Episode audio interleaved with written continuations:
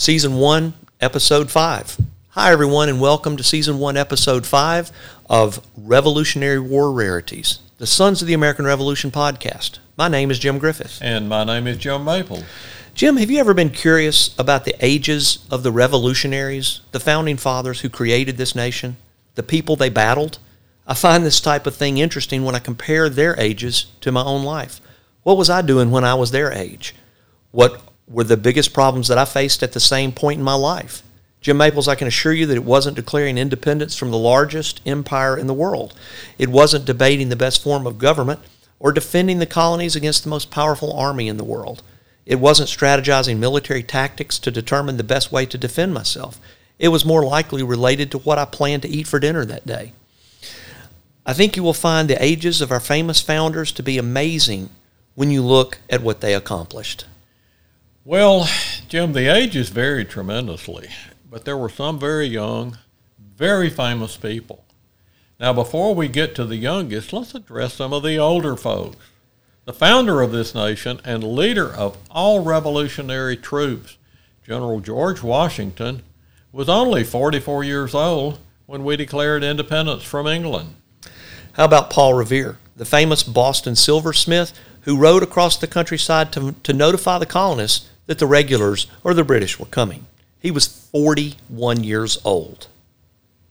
John Hancock, who owned the largest signature on the Declaration of Independence, was also an independently wealthy merchant and president of the Second Continental Congress. He was just 39 years old in 1776. Well, what about Thomas Paine, the author of Common Sense, the 47 page pamphlet that promoted transnational human rights and helped inspire the American colonials and patriots for revolution?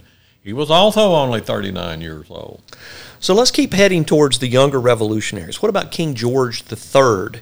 He was the leader of the largest empire on earth who served in his position longer than any of his predecessors over the past 700 years. He was the king responsible for an empire that touched many locations on earth and affected millions of people. King George III was 38 years old in 1776. When I was 38, I was still trying to figure out what I wanted to be when I grew up. This guy was ruling the largest empire in the world. Okay, Jim, let's get a lot younger. How about Henry Knox?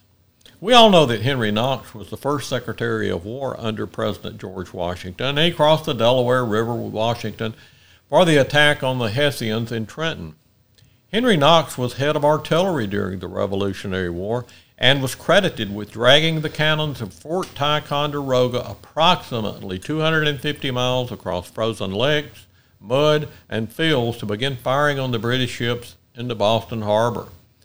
He was 25 years old in 1776. 25 years old. We've all heard stories about the Marquis de Lafayette. He was 18 years old when the Declaration of Independence was signed. By the time he was 19, he was a major general in the Continental Army. That was younger than any other general in United States history. When the Marquis led some of the American forces at the siege of Yorktown, he was 24 years old. Can you believe that? 24 years old and assisting a foreign country in its founding. Well, Jim, the list goes on.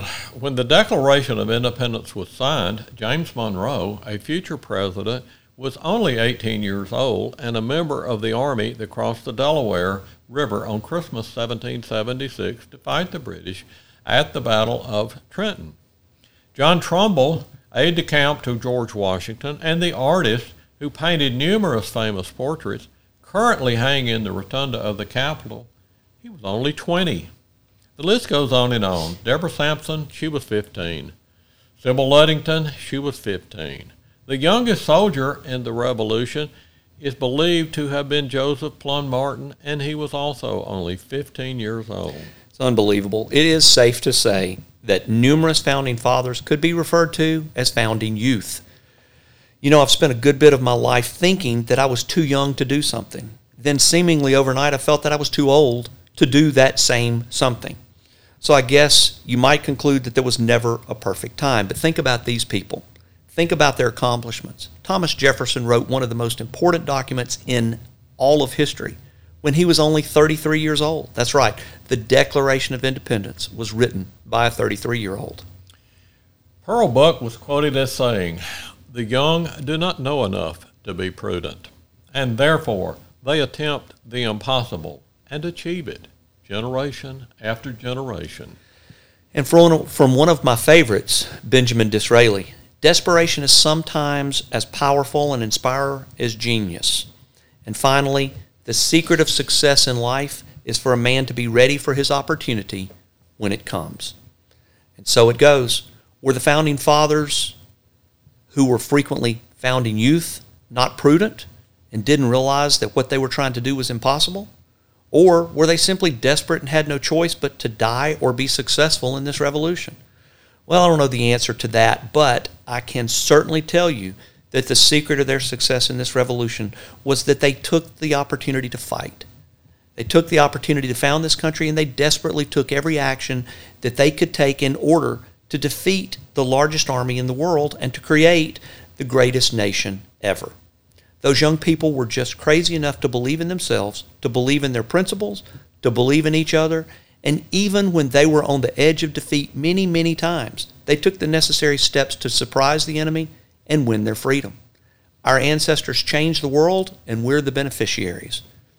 Thank you to those that we all know about, as well as those countless names that continue to go unrecognized. Thank you for the United States and for ultimately trusting your creation to us. I hope that we prove to be good caretakers and successfully pass this country on to yet another generation with the same love of this country as we have. I'm Jim Griffith. And I'm Joe Maples, and we thank you for joining us today. And please be sure to join us for the next episode of the Revolutionary War Rarities podcast. Been a production of the National Society Sons of the American Revolution, www.sar.org.